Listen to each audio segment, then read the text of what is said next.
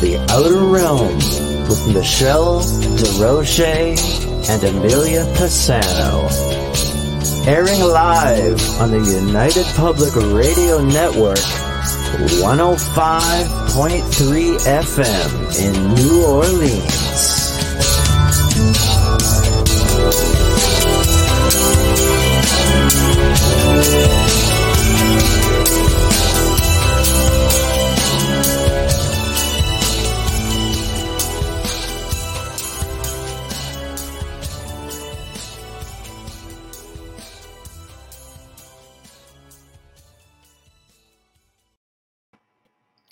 Good evening, everyone. Welcome to the Wednesday night segment of The Outer Realm. We are broadcasting live on United Public Radio Network, UFO Paranormal Radio Network, 105.3 and 107.7 FM from the beautiful city of New Orleans. We are also live on Roku.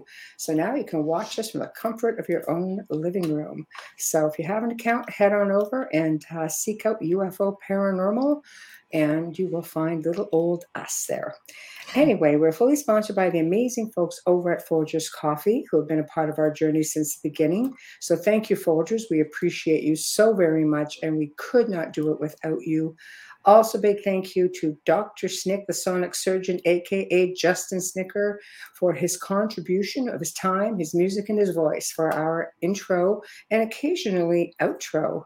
He's an award winning composer of Halloween horror, sci fi, and dark wave electronic music, which can be found at locations such as Bandcamp, Spotify, iTunes, Amazon, you name it, you can find them. So thank you, thank you to Justin Snicker.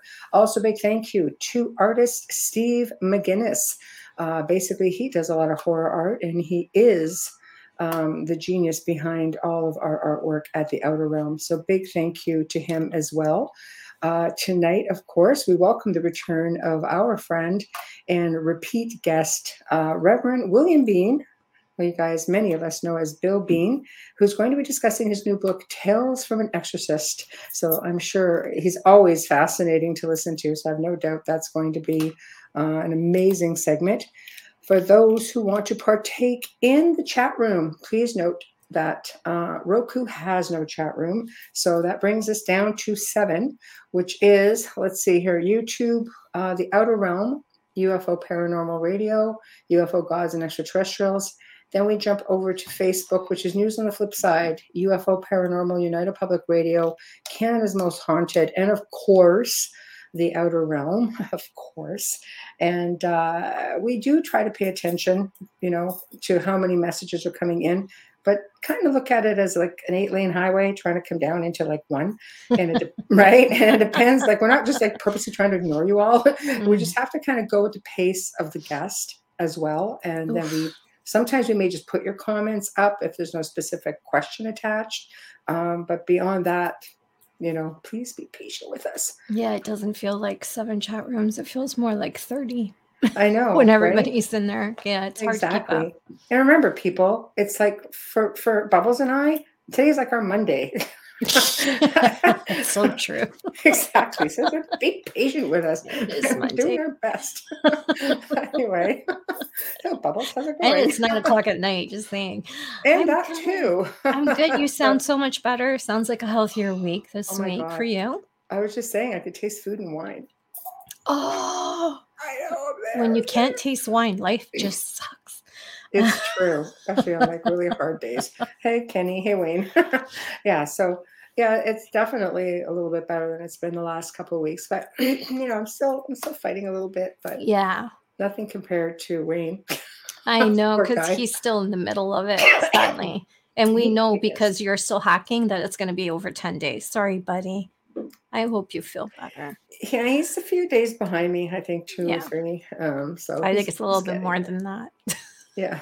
but, uh, but um, I I want to ask the audience if I can. What are your thoughts? Because I'm going to ask Reverend William, what are your thoughts on paranormal TikTok? Oh, I'm really curious because chime in. Yeah. Yeah because I I watch a lot of it. I mean, I search it and I look for it and I watch it when I'm stud when I'm actually researching something. Not I don't watch paranormal TikTok on a norm. I watch Italian grandmothers on TikTok because sure she does because I need to laugh.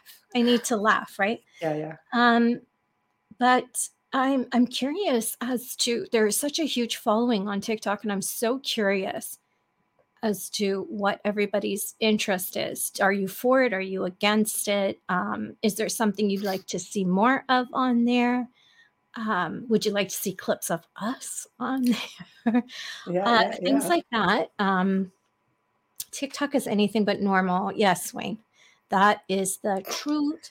And um, I'm I'm just really amazed by how many things are on there and how careful you have to be about what you're watching because there's a lot of fake stuff on there.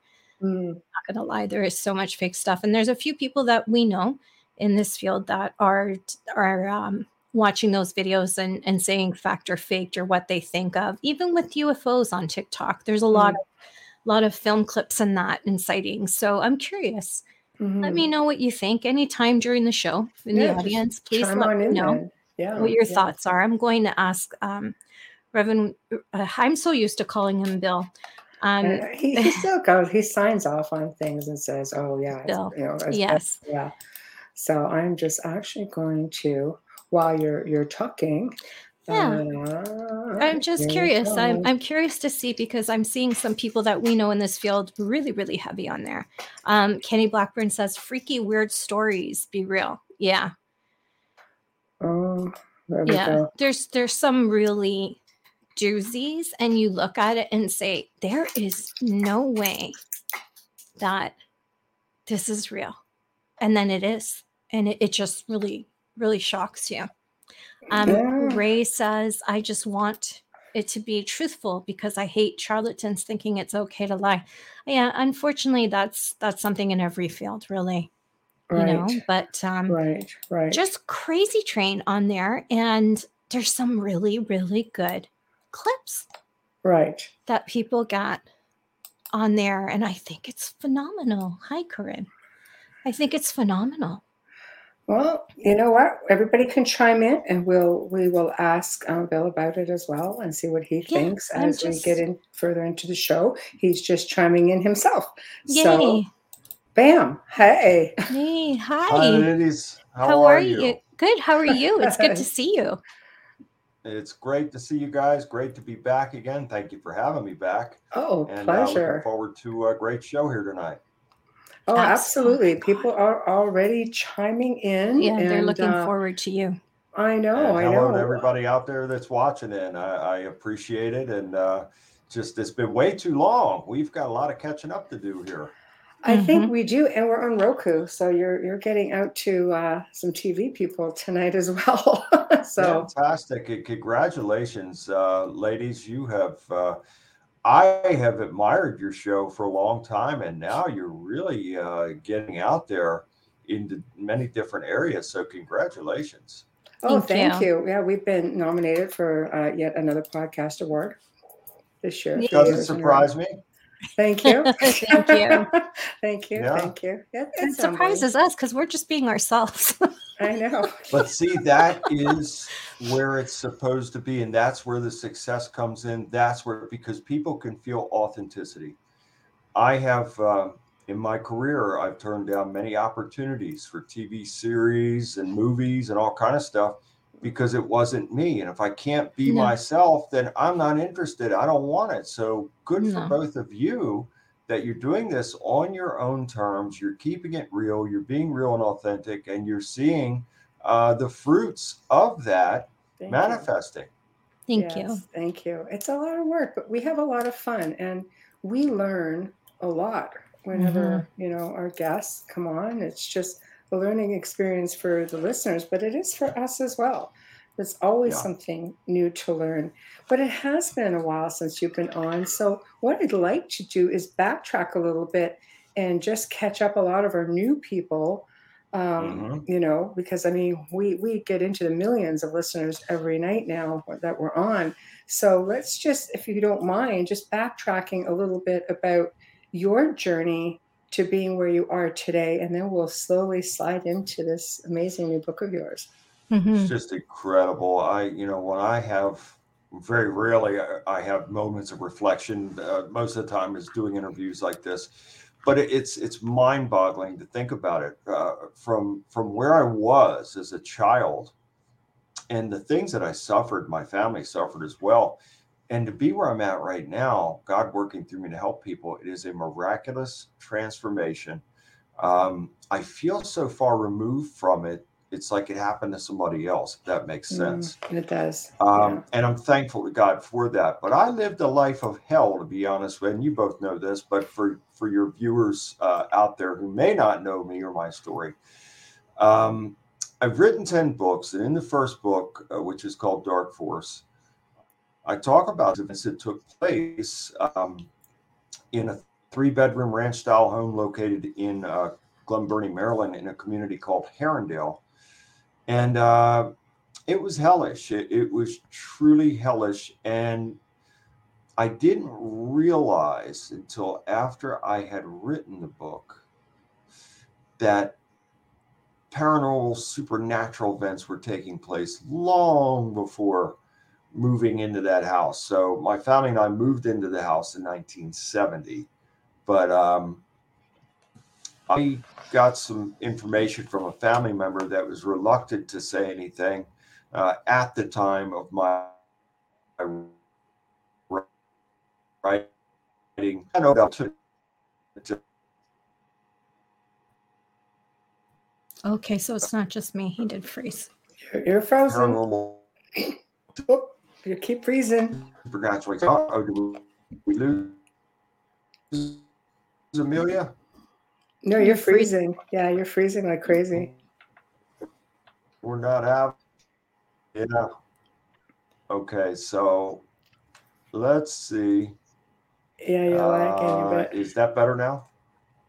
Yeah. That is okay. We bind and rebuke that mm-hmm. garbage. But um I found out that it went. Is it still freezing? no, still you're freezing? good now. No, it always okay. happens when we bring someone on with this topic matter. Uh, just saying. yep, frozen. well, of course, we bind and rebuke that garbage by the mighty power of Yahweh in Jesus' name. Uh, um, we'll get through it. About, You're gonna find uh, me a rosary. and done. How's it okay. now? Can you guys see and hear me okay now? Yeah. No. Yeah, we see I think you. so. just lagging a lot. Yeah. Like I'm not yes. lying. Okay. Like not okay. okay. Just we'll keep going. I mean, well, we have to catch you up. let's see if we can. Yeah. Let's let's see if we can get through.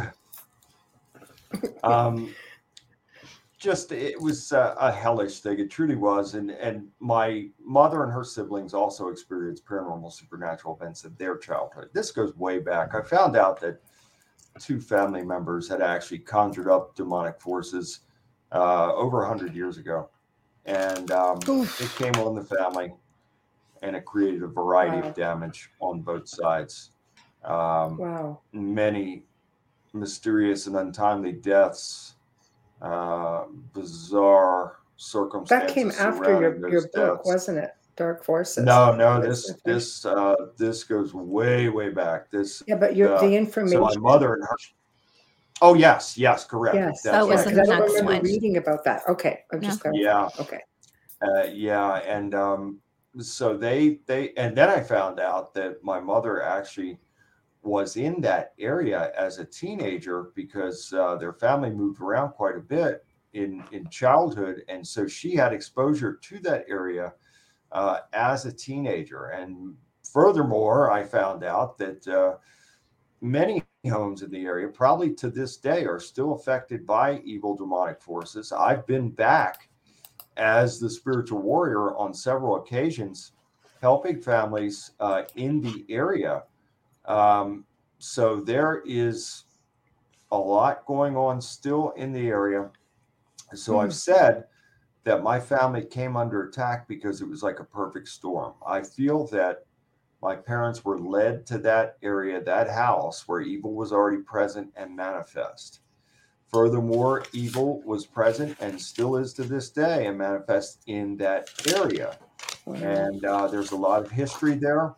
The house was located at the bottom of a downhill cul de sac. It was a three bedroom ranch style home. It was semi dilapidated. My father, William Bean Sr., was a master carpenter. He saw it as a restoration project, which he mm-hmm. did. Uh, it made it uh, to be a very nice looking house uh, ultimately. But um, just from the very beginning, I was four years old. My sister was, uh, let's see, she was 13. And um, from the very beginning, I recall standing in front of that house, and the two of us, that she agreed with me, that it just had this really ominous and foreboding look and feel about it. You could feel the evil, you could feel the negativity. Um, and we were frightened. I was four years old. I shouldn't have been frightened like that. No. But uh, uh my sister, you know, again, it was very frightened. And so that's uh, where it began for us. But um, you would uh, go into the uh, home and it was very, very dark. It was always dark. It had dark brown paneling on the walls, almost black in, in color. And um, so, even on the brightest of days, that house was dark and it just had such an ominous feel and a heavy feel. When evil is present, you'll feel things like a heaviness in the air. Uh, frequencies change as well, which could cause your ears to ring. Um, you will smell foul odors. Um, and then, of course, the feeling of presence as well. So there's many factors into this that will alert us to an evil presence. And that house had all of it. And uh, so you would enter in through the uh, front door into the living room. Now, interestingly enough, you would walk in through the front door, and there was a, a, uh, the entrance had two uh, wooden doors that were on sliders. Um, and a story that I was not aware of that I didn't write about in Dark Force, but I wrote about it in my second version of Dark Force called Dark Force Revisited, was that my brother, who is still affected by these things to this day, um, told me something. He does not like to talk about it, but I was over his house one day uh, several years ago, and he revealed to me something that took place that I was not present I was not even in the home at the time. I was visiting my grandmother, and um, he told me that uh, he was on the couch in the living room. My father, who was a very uh, rugged individual, he was as strong as a bull. He was a man's man and um, a kind man and blessed in every way uh, that you could imagine. It, it being, he could have been very highly successful in life. It's just sad. You know, both my parents have very sad stories. But uh, according to my brother, uh, my dad walked in in a drunken stupor one night, came in, and uh, my brother witnessed something, an invisible force picking him up off of his feet. Now, again, my father was a muscular guy, very stocky, um, and yet an invisible force picked him up off of his feet and hurled him through those double closet doors. And for my brother to tell me that, I was I was taken aback because he is uh, he suffered a lot of trauma. He does not like to talk about it. And when he revealed that story to me, it just uh, I was astounded that that he actually would talk about something like that. But uh, that's just one incident of a plethora of things that took place there. My poor mm-hmm. mother, Patricia Bean, mm-hmm. she suffered more than any of thousands Oh no. So, Ooh. I've never seen such suffering as what I saw with my own mother uh, over the years, and it was just so sad and tragic. And uh, so, my parents in the beginning, when we first moved in, my mother was the first to have an experience in the house. It took place while she was unpacking and organizing in the living room. She had first thought that uh, it was my dad sneaking back in because she felt a presence in the room. She was engrossed in what she was doing, and she felt a presence come into the room, and she really thought that it was my dad coming back in. And she spun around, fully anticipating on seeing him, and in her shock, you know, no one was there. And then shortly after that, uh, one of the bedroom doors slammed shut. It was my sister's door, the uh, back room. We call it the back bedroom. It was the uh, last room on the left at the end of the hallway and that door slammed shut by itself and that was enough to make her go outside and wait until we returned. Oh no kidding. yeah that's where it started with the activity yeah, you're not going to stay there and say hey can i get you something? Right and, and, so that's where it started but then it gradually increased uh, to oh. more of those types of events and then increased and and uh, went into a regular pattern of physical abuse my mother and myself were physically abused by demonic forces uh, for most of the time that we lived there. And um, unfortunately for my mother, she um, was not only suffering physical abuse at the hands of the demonic entities, but then as time went on, um, in 1970, you know, my parents were social drinkers. You had house parties back then, family members, all that kind of stuff. And uh, people drove the, drunk it, there was a lot of that kind of stuff going on back then. Yeah. But um, as this supernatural activity increased, what happened was uh, my father, who was used to being in control of every situation, finally found himself in a situation that he could not control. My parents believed in God, but were not religious. We did not attend church. We were never baptized or anything like that. Um, so he wouldn't turn to the church. I think uh, in looking back on this, and I'm not making excuses for my father because he was a good man who made many horrible decisions. But I really believe that this drove him to a life of alcoholism, which was an escape from reality because he could not control the situation. Mm-hmm. And so then uh, going into that world, everything started to fail for him. You know, he had his own business, he was a contractor, and that was starting to go south. And then he started physically abusing my mother on a regular basis between 1973 and 1975, nearly killing her on several occasions. And so uh, my mother just absolutely suffered terribly. And she had also developed high blood pressure, which led to a series of strokes. So she was going through the health issues going through the spiritual issues and then going through the physical domestic abuse at the same time. And uh, I very much hated my father for a long time. Uh, I can recall being eight years old, having to run out of the house to get the police called on my own father because he was absolutely killing my mother. I mean, these are horrific, traumatic memories.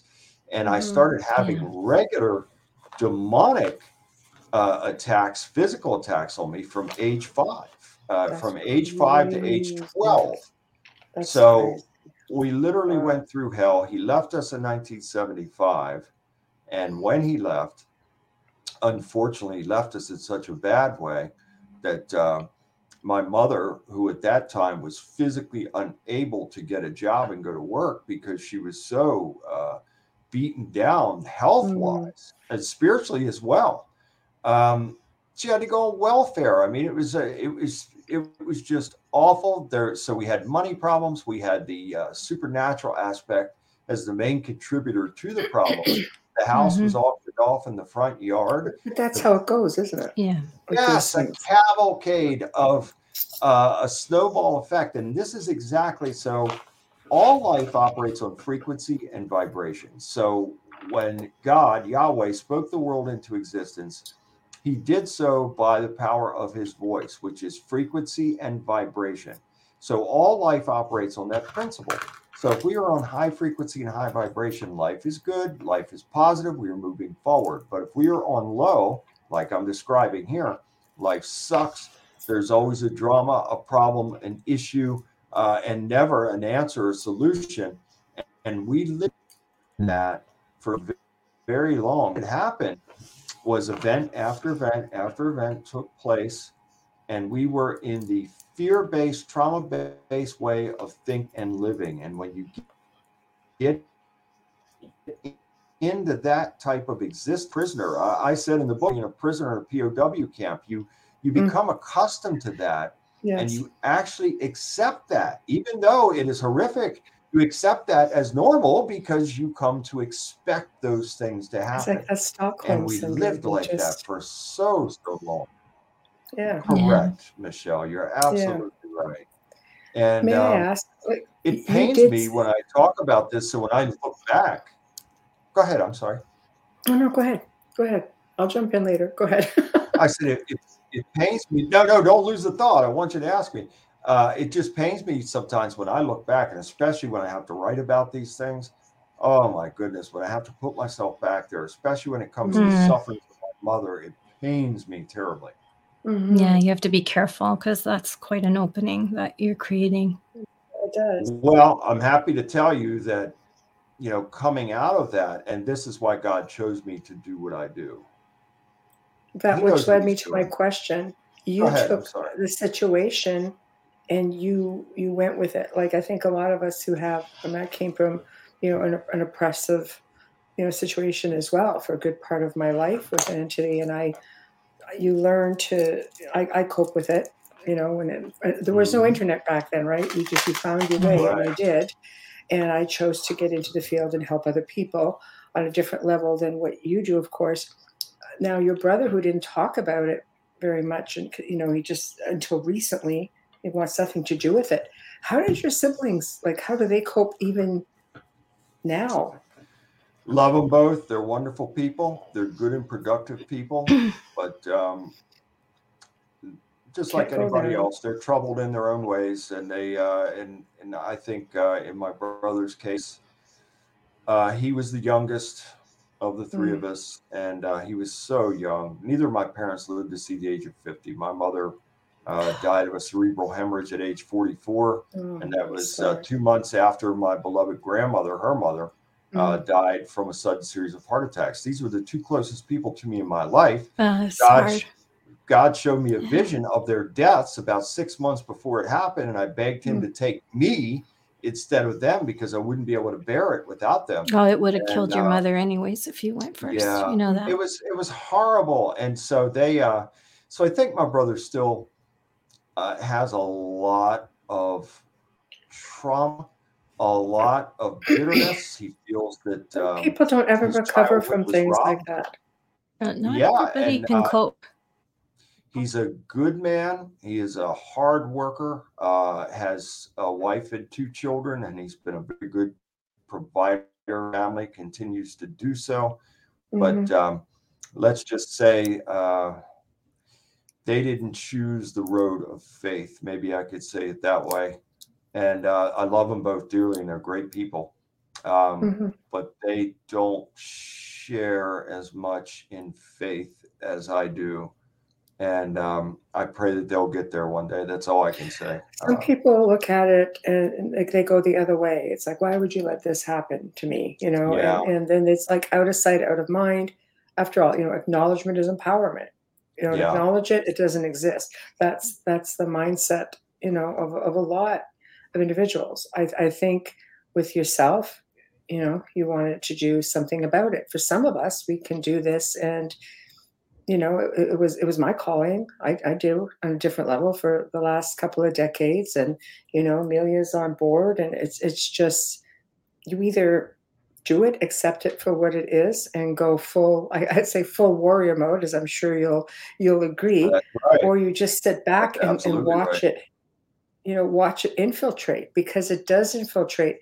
And when you think back i remember amelia and i talking she would be telling me stories you know of her upbringing or, or you know even right up until the last couple of decades and i'd say well similar with me. And then you sit back and you go oh. holy crap i think i had something in the house you know you don't think about it because it happens sometimes so gradually and next thing you know you've got And an subtly, yeah. infestation you're fully oppressed Yeah. I That's thought right. it was untouchable.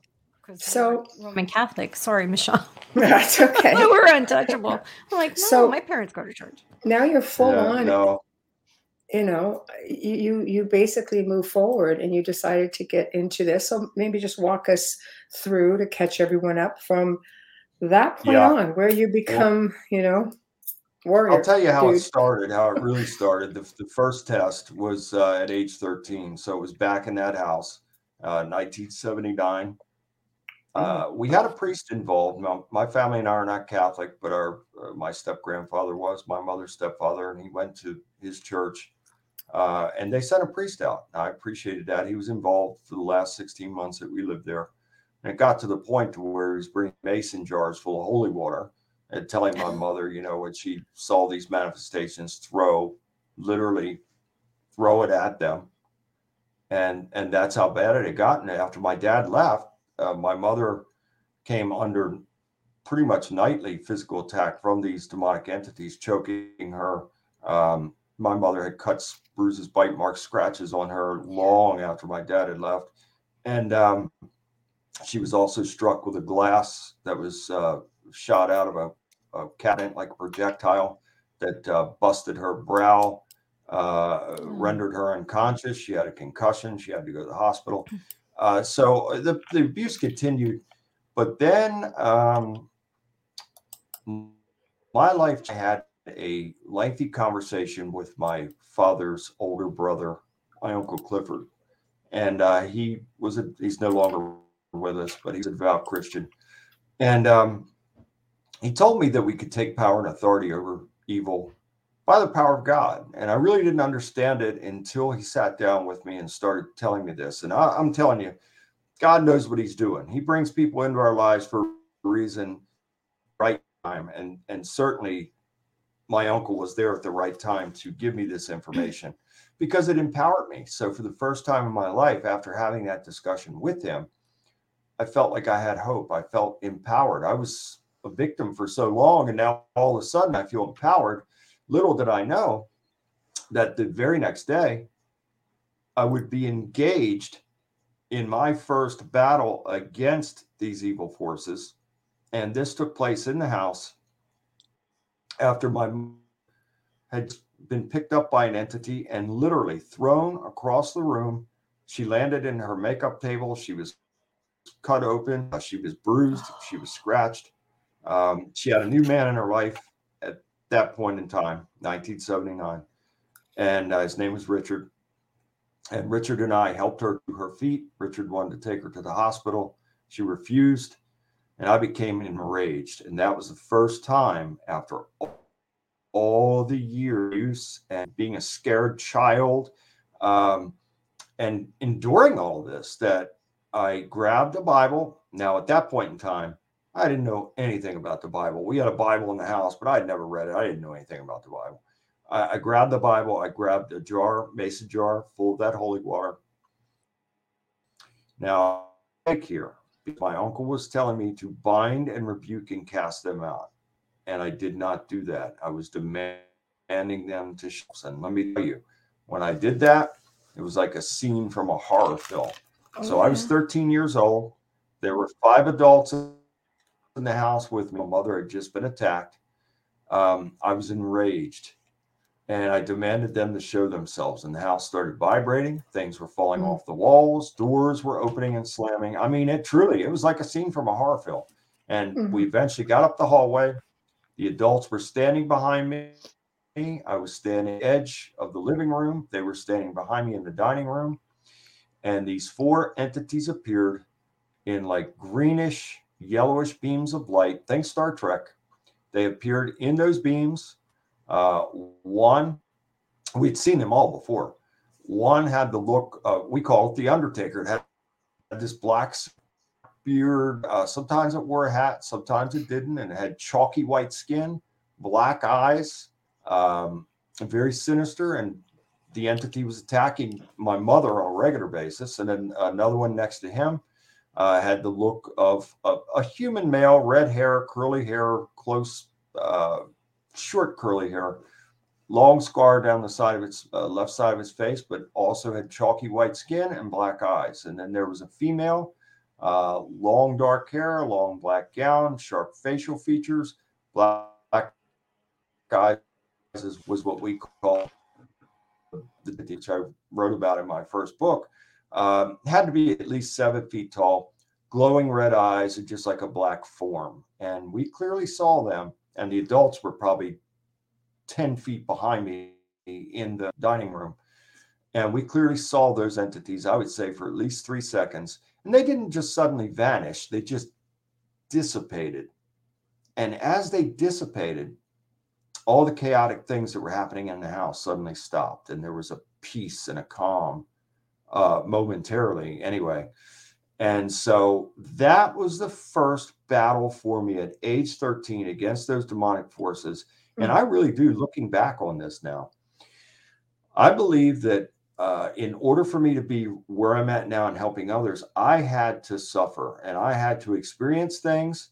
And so I think that was a test for me from God to see if I could be this spiritual warrior that He would later 13 years old. Though. That's yes, 13 years old. And I, I'll tell you, I'll never ever forget it. And I can't describe to both of you in words how mm. enraged I was because when you're victimized over and over and over and over and over, and you're pushed in corner and you're bullied and gra- some people, and I was one of those people, you're going to come out fighting. You've had enough, and now you're going to explode, and now you're going to be on the offense, and you've had it. And that's how it was with me. So I think that was my first test from God to see if I could actually stand up um, to these demonic supernatural forces.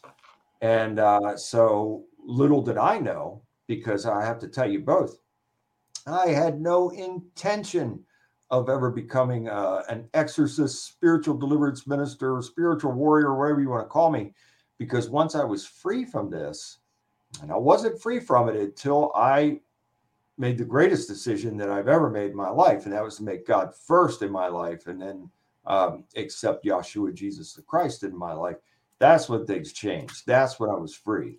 And that, and shortly after that, is when God put a calling on my life to become a non denomination minister that would go out and help people. And when I first got this calling, I thought, God must have a sense of humor because why would he choose somebody like me? What can I do to help anybody? Mm, because that's that why time I, I, felt worthless, to be honest with you. I mm-hmm. um, I had to quit school in the eighth grade because of the deaths of my mother and grandmother. I was paying room and board. I had to go live somewhere to pay to live somewhere. I, I lied about my age, went to work on a construction site with these Ooh. really tough guys, made me a tough guy. But I was a skinny kid, you know, working with men, some hardcore men. And uh, I had to grow up very, very quickly. And so hmm. this was all preparation process to make me strong in mind, body, and spirit. It was a process because – it didn't just happen overnight. I had to work very hard. A, I had to decide to want to be free from this and to have a quality of life, which I did not want that for many years. I just wanted somebody to come up and put a gun to my head and pull the trigger, to be honest with you. Uh, mm. So it required me to step out of that type of thinking and say, okay, I really do want to have a quality of life.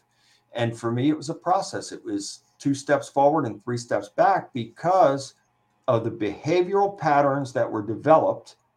And it's very difficult to break those.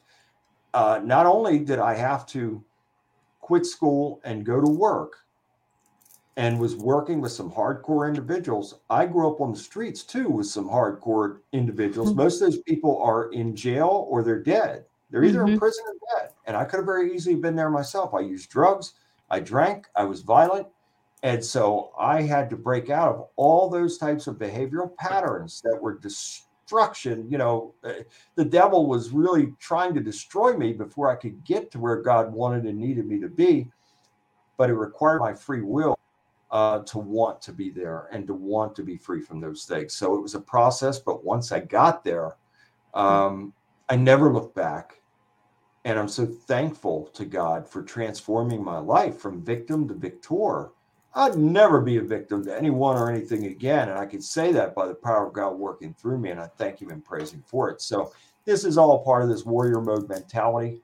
And, uh, ladies, it's been an amazing journey ever since uh, I finally accepted the call that God put on my life to go and help people. I just, just thinking back to the first time, uh, the very first time I went to a family in Maryland that uh, they had a serious demonic infestation and problem going on.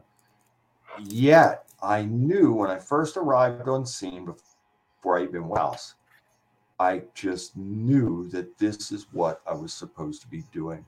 And uh, I went in there, even though it was the first time for me. Um, I had faith and I truly believe that God will work through me to help those people. I did encounter demonic forces. Uh, at one point, when I was binding and rebuking and casting them out down in the basement, these two um, circular black forms, they look like two basketballs, and they merged together and they went right out through the back door of the basement, right through the door as I was binding, rebuking, casting out. So uh, that's where it all started. And now here I am today. Uh, it is miraculous. I can't tell you, it's probably in the thousands now of people that God's worked through me to help, uh, not only in America, but 54 other countries as well. Uh, and it just continues. And I'm mm-hmm. thankful. well, I don't think helping people has boundaries. no, and, and hmm? not even oh. language boundaries. Go ahead, Amelia. No. I'm sorry. No, no, no, no. My yeah, gosh, I thought Amelia was going to say something. was backed off. Yeah, I, I, I, was. I was going to say, um, you know, sometimes even like, like I hear a lot from people who work as as clergy. They're called. It's not a job. They're called. Yes. And I hear about this callings for most come very early. I honestly believe that you were called because of your strength because you didn't break and that's the type of resiliency that you need in that kind of work um spiritual warfare is real it's real it's and i find now that it's almost like a 24-7 operation for me uh i am if i'm not traveling then i'm doing sessions with people via skype via phone yeah. Um, and there are times that I'm on a Skype session at 5, 5 30, 6 a.m., 6 30 a.m with people from different parts of the world. Uh, it's just I've had also encountered situations to where I had to completely I always completely rely on God, but in in these instances I really had to my faith because uh, one instance took place in France. Family did not speak English. I do not speak French. Yet somehow, and they had a severe demonic problem. And somehow God worked through me, even though we couldn't understand each other in the language, it didn't matter because supernaturally we were invoking the power of God over it, and those people mm-hmm. were freed. Then another time, uh, I helped a young lady who was demonically possessed in Cairo, Egypt, and mm-hmm. it was a similar thing. They spoke very little to no English, but yet God worked through me to deliver her and the family as well. So that's you know that when we're in the supernatural realms like that. Mm-hmm there's no mm. words to describe that and the level of joy that I feel in knowing that God actually worked through me to help someone to be free from that. Mm-hmm. Right, right. It, it's um, what, what I was trying to say was just you telling your story. People don't think much of it, but it's huge, especially when you're on a platform like this where you're reaching millions of people. Mm-hmm. You're healing and helping at the same time as you speak. Every word is giving them strength to fight back. And that's a small step, but huge for them. It looks small on our side, but it's massive for someone who's going through this kind of mm. attack. And I completely I, I, agree. I think that the you know Michelle and I are here because we want to we do radio because this way people can find us and reach us. Yeah, it, it's mostly for that you mm know and i think it's important to do as much media as possible for that. I agree. And and again like i said at the opening of the show i've i've been on up teen shows uh, and that's how people find me internationally because they see me on some of those a hauntings or travel channel stuff. I've done a lot of stuff with travel channel. Uh, but there are shows that i've turned down because again if I can't be real and mm. authentic, then I don't want that. I'm not an entertainer, and um, I, I, I don't TV or whatever. I want to be real and authentic, and my drive and my mission every day of my life is to help somebody. Mm-hmm. Yeah, I agree. We have one question. mm-hmm. Adrian, hi, Adrian. Adrian says, "Where do the cast bound and rebuked entities go?" Okay, so the way I do this, and and let me say this I'm not criticizing anybody. People do things in their own way and how God leads them to do it. I have seen in some of the churches, in some of the more charismatic churches in America, pastors binding and rebuking and casting demons out. There's nothing wrong with that. But where the problem comes in is that when they're doing that, the demons are jumping into other people. Mm. Why? Because they're not so and I'm not saying I'm perfect in the way that I do it is perfect, but I'm going to share with you how I do it and how God leads me to do it. So when I'm binding and rebuking and casting out demons, I ask God, Yahweh, to send his giant warrior angels to come and take those demons into custody and carry them off and deposit them back into the pits of hell where they belong. That way, everybody's covered. They're not jumping into anybody. They're not going into anybody else's houses. They're not, they are being taken into custody. So we have to be very thorough and mindful yeah. of these things when we're doing this because otherwise it's very dangerous. Transference is huge um, in an exorcism. It's huge. It's yes. a big part of how it moves around um, to avoid a priest or clergy working on the victim, the person who's possessed, and it'll bounce around. There's actually a film, and it's based on a true story, but yet the, and I'm not criticizing the Vatican, just the Vatican denounces it. And the name, the woman's name is, let's just say Maria, and she's put in a psych ward in Rome in a far off wing, which is locked down, and there's crucifixes and blessings everywhere. This woman was assisting at a an exorcism, and it was it jumped into her, and she actually killed the people at the exorcism. Yeah, um, it can happen. It can absolutely happen. And even in my own case, I write about this in my latest book, Tales from an Exorcist. Um, a loved one who shall remain named uh, was demonically possessed for 22 days. And uh, a Catholic priest, they did the exorcism, the leading authority on exorcism in Maryland at that time, and this was back in the 80s, late 80s uh, was going was involved in this case, and they had a set date to perform the exorcism over the family member, of the loved one. Well, unfortunately, uh, things got so bad. At one point, I had to call 911, and it took nine police officers and EMTs to hold this 135 pound woman down. Um, I was a very powerful individual myself back then. I could bench press 500 pounds. I was a, a power lifter. And um, the entity working through that woman grabbed my throat and was literally crushing my throat. It took every ounce of strength that I had to get that one hand from around my throat. Um, so the priest, what happened was this had escalated in such a severe way that I called uh, the priest in the middle of the night, and he was uh, t- to assist the leading authority on exorcism in Maryland in this case. Well, unfortunately, he could not get him at the time. It was late at night. He came by himself. Uh, and I stood there with him beside him. And the things that we saw and heard and felt were straight out of The Exorcist. The only thing that I didn't see out of that, and the only thing that I haven't seen in my entire career is someone's head spin around. But I've seen just about everything else, including levitation. Saw levitation off the bed that night.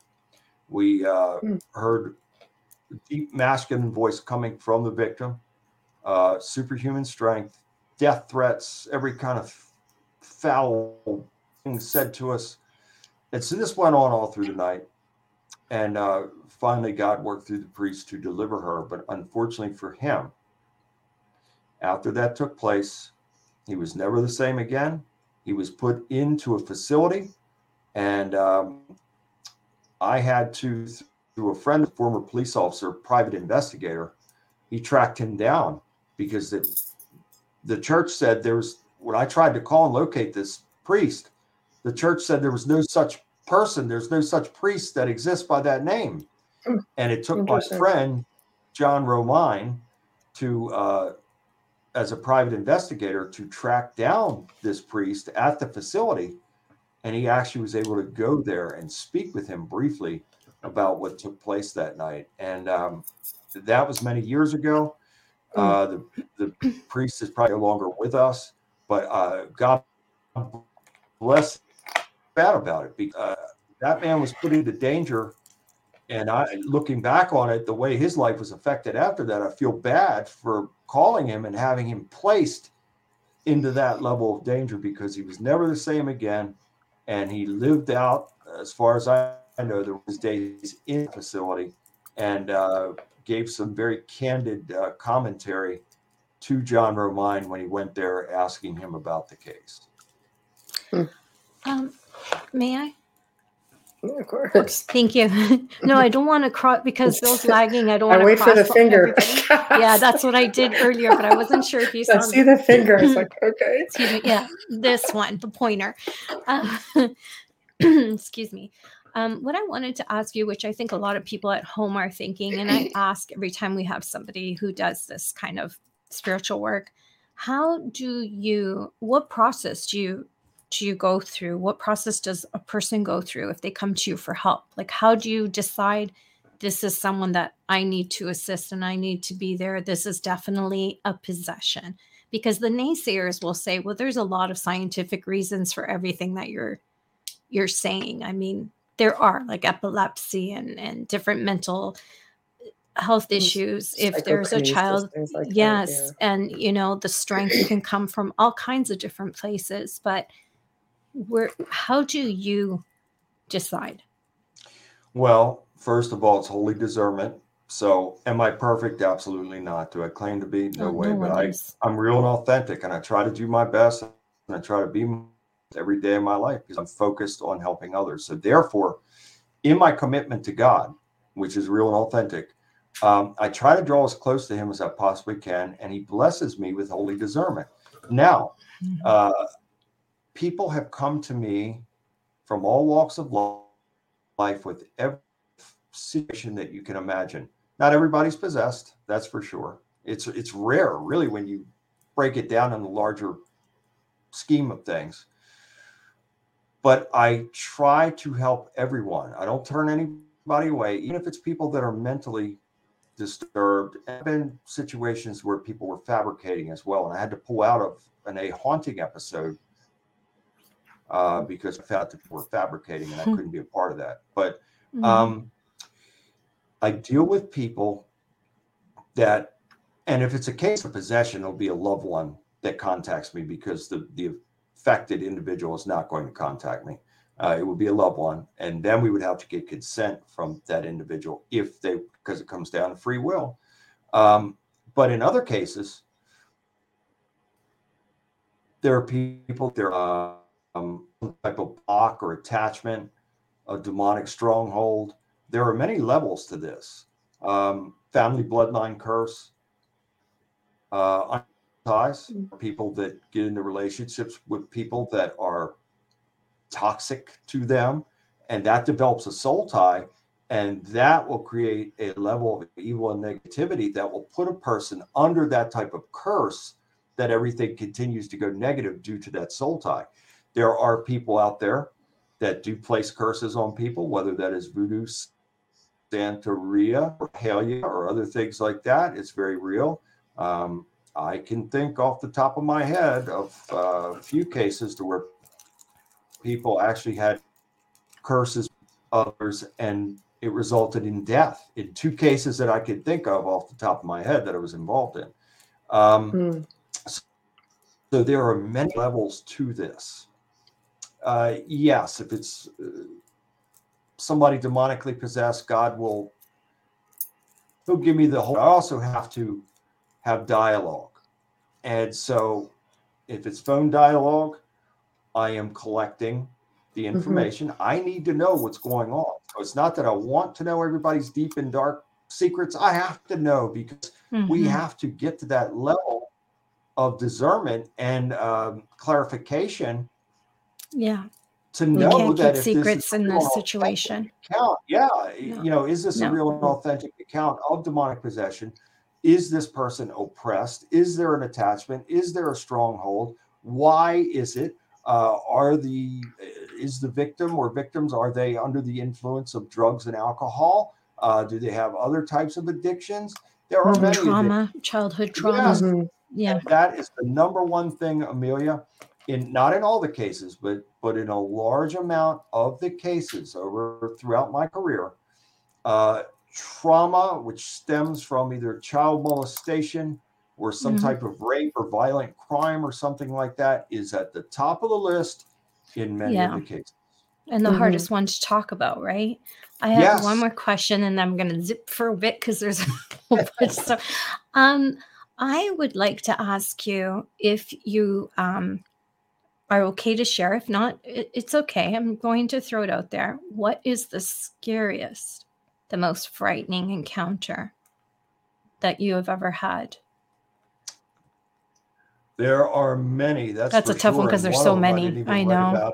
in the book, there are many. They're all coming. And I, uh, again, I got to tell you, the two that there's a lot, but the two that I could say right off the top of my head, three actually. Um, one was the case that I mentioned earlier about the loved one being possessed for 22 days. Um, I was not the spiritual warrior then at that time. Didn't know the Bible, didn't know the scriptures, and that demon spoke through the victim and spoke to me directly and said, For a man with such faith in your God, you surely don't know the Bible. And it started mocking me and my lack of knowledge in quoting scripture after scripture after scripture. Um, so that was, and I could talk a lot more about that. Uh, it's it actually I wrote about it in the book. Uh, and then another case um, took place in 2017, and um, the victim. It was so severe, and I've seen over the years people's eyes go all white, all black, uh, all red, and then in one case, the uh, lady's eyes went to uh, almost like a yellow color with reptilian slits. And hmm. um, I've personally seen these things, and you, you, you, even if you were standing, I'm not laughing at you. I'm agreeing with you. But if you were standing yeah. there with me and you saw that, you'd have to. Some people turn around and run. Well, uh, it's have to rub your eyes and go, "Did I really? Am I seeing this?" Is this really it's hard to absorb, right? It's hard to absorb, especially when you've of never seen something like that. You're just like, what? A lot the... of people would turn and run, they would drop. Um, but in another case, I just finished an exorcism, and this was in a, a very large home. Um, I won't disclose the location. I, I, in the book, I changed around some of the uh, locations and events yeah, and times. Of course, um, of course. But this took place in a very large house. Uh, the lady was severely demonically possessed. God yeah. worked through me to free her. And then this is another thing. It's not with there. I have to, after the exorcism is complete, uh, in most cases, I will follow that up with a covenant renewal and a baptism. So I'll perform a baptism over the victim in their bathtub if I have to, sometimes swimming pool uh, baptize people in creeks, you name it. Um, but uh, after that, then I have to go through the entire home and make sure that there are no demons hiding or lurking anywhere in there. They don't want to mm. go. They don't want to be in smallest corners. so, smallest uh, corners in between the walls. Yeah. well, yeah. in this one case, uh, I'd gone through the house, and then at the end, uh, I had to go upstairs, and it was a so this was like a three or four level house, mm. and uh, I think it was the fourth level. It had a wide set of steps that went up to an attic area, and the attic, I guess they were going to transform that into a master bedroom or something, and so I went up the steps. To my right, there was a was sort of like split in half. To the right, there was a lamp there and there was some light.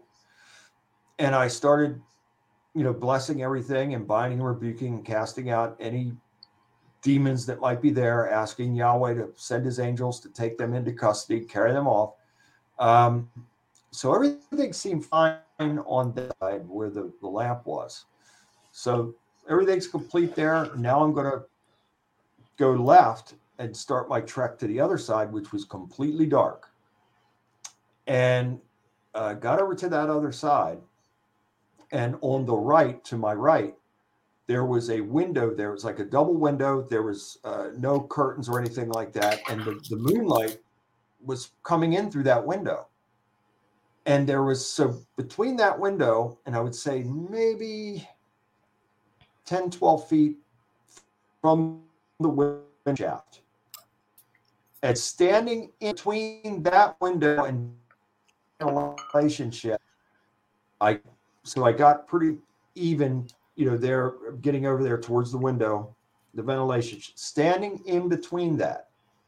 No more than I would have to say six to eight feet in front of me was this seven or more feet tall black entity, all black, uh, very similar to what I saw in the house as a child growing up. Mm-hmm. Gr- glowing red eyes, uh, looked like a hooded type of entity, but it also had something else that I hadn't seen before.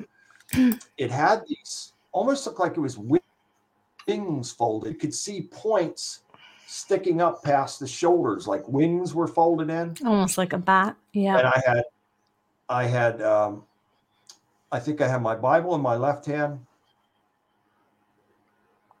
mixture, which is a mixture of water, holy oil, and holy salt, and uh, some. Yeah, I was going to say I'd be screaming for well. the salt. well, a lot mm. of people now. I want you both to think about this for a second because as I'm describing it, that's exactly how it happened. And a lot of people probably would have fainted. Some would turn around. Some probably would. I'm standing, I would say, between six and eight feet in front of this entity. And this was only by the power of God that I could have the strength to remain there and then have the strength to take power and authority over it. And I said, by the mighty power of Yahweh and his mighty and holy name in Yeshua, Jesus the Christ's name, I bind and rebuke you and I cast you out. And I threw that mixture three times, and that thing let out a screech like I have never heard before or since. It was so mm-hmm. loud, it rattled the windows in the house, and then it departed. Mm-hmm. I will mm-hmm. never forget that as long as I live. And uh, I praise God for helping me to be able to withstand that and actually take power and authority over it and cast it out. So, so where oh, do you go from there? In t- well, basically, because you're making mention of the type of entities that you're seeing in the book, you do write about the common types of entities. Did you want to go through those? Like you've got fallen angels, Nephilim, the snake-like demons, and, and I'll tell you, Michelle, you're right on the mark there with that question because I, I really have thought about that for many years and I thought, you know, that may have been a fallen angel right there. What what I hmm. encountered right there very well could have been a fallen angel. Mm-hmm. And uh, so yes, you're right. There are many different types of mm. these entities. Um, and this goes really deep. This is a deep rabbit because the devil, Hasatan, Belial, uh, Lucifer, whatever you want to call him, he was a very favored being in heaven he held a high place. He was the choir director in heaven, in charge of the praise and worship music of the Most High God, Yahweh Elohim. Mm-hmm. And so he held a very high position. And the rebellion started, and this will be for another show, another time, maybe. Uh, mm-hmm. I have mm-hmm. my theories Absolutely. as to who the devil is and who exactly he is to God and to Jesus as well. And um, so let's just say this when uh, when the devil was cast out of heaven with a third of the angels, the Benai Elohim, the sons of God, they came down here to earth in flying craft. Why does Yahweh create the divine Merkabah chariots? I don't know. We'd have to ask him, but I do believe that he does because Psalm 68 17 says the chariots of God are 20,000. So, if in fact what I'm saying is true, then the devil and a third of the angels were cast out of heaven. Chariots came down here uh, took women, had uh, human sexual relations with them, producing a hybrid offspring of giants called the Nephilim.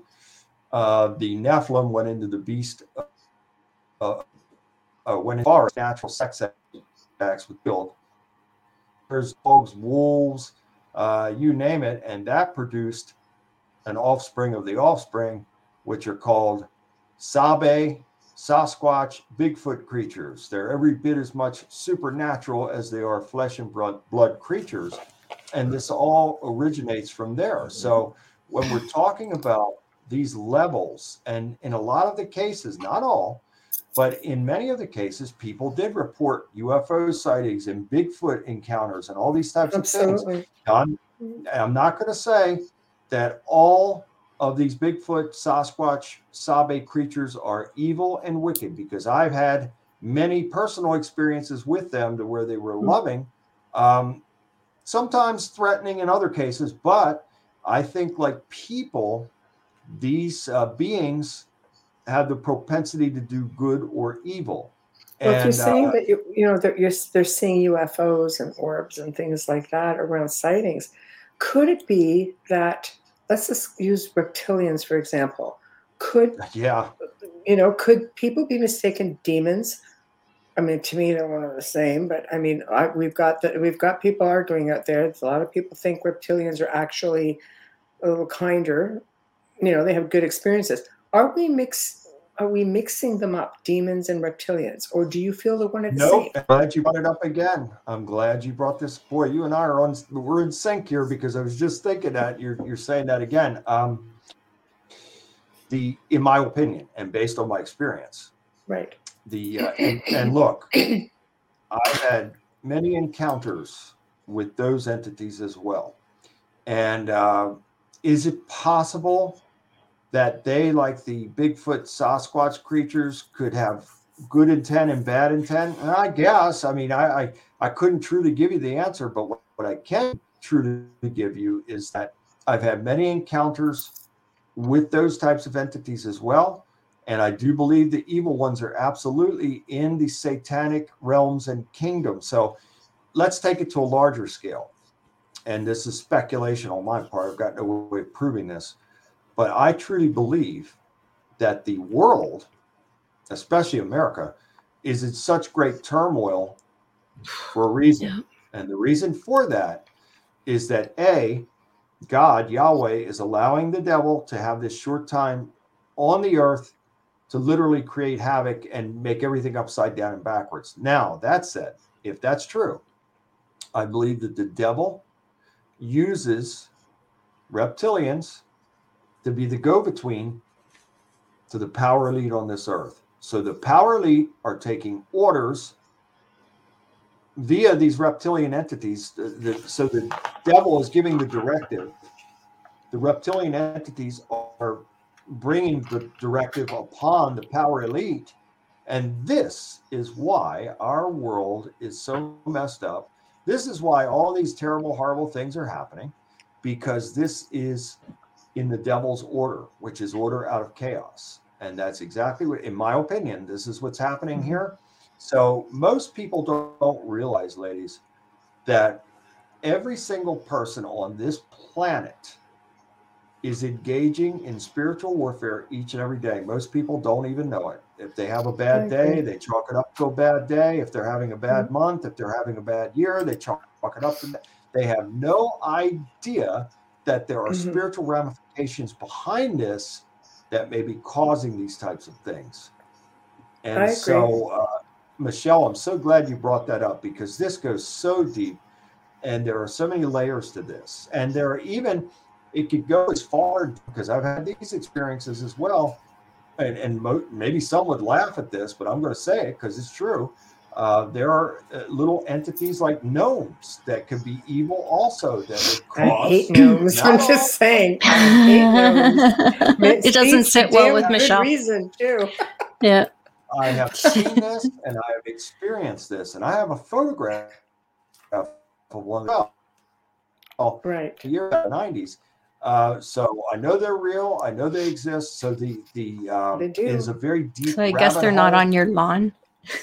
I guess it depends how, how uh, you no, not the kind that are on the lawn. You know. um, we're going to try to get to just a few questions. So, guys, we're just trying to keep in sure. sync with the conversation. We're not ignoring everybody. So, let's start with this one here. Uh, yes, Bob Marley. Hi, Bob Marley. Great name. Um, Bob Marley asked, "Has the demon ever told you his name?" I hmm. just have one request. Don't please don't say the name if you Please don't say it because I know people there. listening and, yes, and, watching will repeat that and they don't realize I how would, dangerous that is. I would never repeat that. And I've yeah. given over 2,500 interviews in my career and have never and would never. Uh, no, so, some people yes, do. Uh, no, I wouldn't do that. Again, I'm not an entertainer. I'm somebody that wants to help people, and I would never do anything to put anybody in jeopardy ever. So, but yes, to answer the question, yes. And Which is surprising. Yeah. Wow. Yeah. You uh, must have had it, it by you. the throat to do that. Well, I'll say it to you like this. And again, this was before I was a spiritual warrior.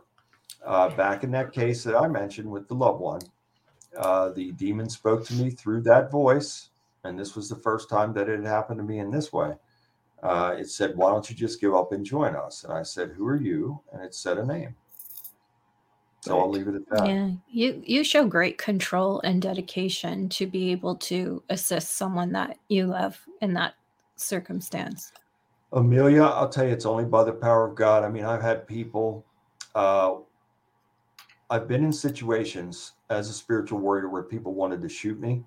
Um, I had a person hand me their gun and say, "I want to shoot you right now. You better take this." Uh, people try to stab me. Um, uh, one incident, uh, one incident, a person tried to slash me with a shard of glass. Um, I have been uh, people tried to bite me. They have spit on me. You just wouldn't believe it. We could be here all night if I listed the things. So I've been in a lot of danger um, as mm. this spiritual warrior, but I've been in many life-threatening situations throughout my life, and God saved me every time. But uh, I understand it all. Like I said earlier, it was mm-hmm. necessary to experience these things to be where I'm at in helping people. Yeah, and often these people that are doing these things to you are often led by the darkness. It's not in them to be that way. It's just a behavior. Correct. Sorry, uh, I could talk to Bill like all night. Right. And and um, so it's uh, essential that I keep. So my whole thing, being in these types of situations, um, I have to be in control. Therefore, I can't show any fear. If I show fear, I'm not in control anymore and I'm defeated. And the people that I'm trying to help are defeated. So I have to, under whatever circumstance it is, I have to be in control and maintain maintain control of the situation, no matter what. Mm-hmm. Um, Bob Marley asks, "Have angels and demons are they a legion?" Yeah, but they're squadrons. Yeah, so there's yeah. Uh, legions and squadrons of uh, Yahweh's heavenly angels, and then the devil's demons. Absolutely. Yeah, Bob, that's a great film, by the way. If you can watch it, Legion was a great film. Michelle Michelle liked it too.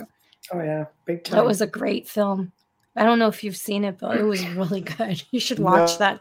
Oh, Seriously. Yeah, I don't. I watch very little TV. I don't watch any movies. I haven't been to a movie theater in probably 35 years. I hardly I don't do theaters, but consumed. yeah, Legion home, Legion is watch. an old film, and it touches re- very much on the ancient part of it in a modern mm-hmm. way. It was really well done. Um, Stevie No Wonder, I still love your name. What are ent- elementals? Elementals are uh, like we just talked about the gnomes and um, and there's even a, a, world like these little fairies and stuff like that. I mean that would uh, be in the categories of elementals. Um, some of these i'll describe one that i saw in the photograph. It was really strange. It had the face kind of blended in. It was like uh, a, almost blended in with the wood. It was standing in front of our coffee table in the living room. This was taken probably in 1997 or 99, somewhere around mm. there.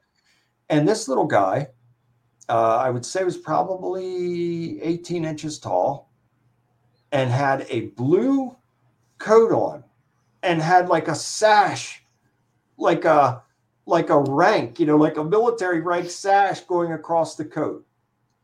and the little arms were out like this.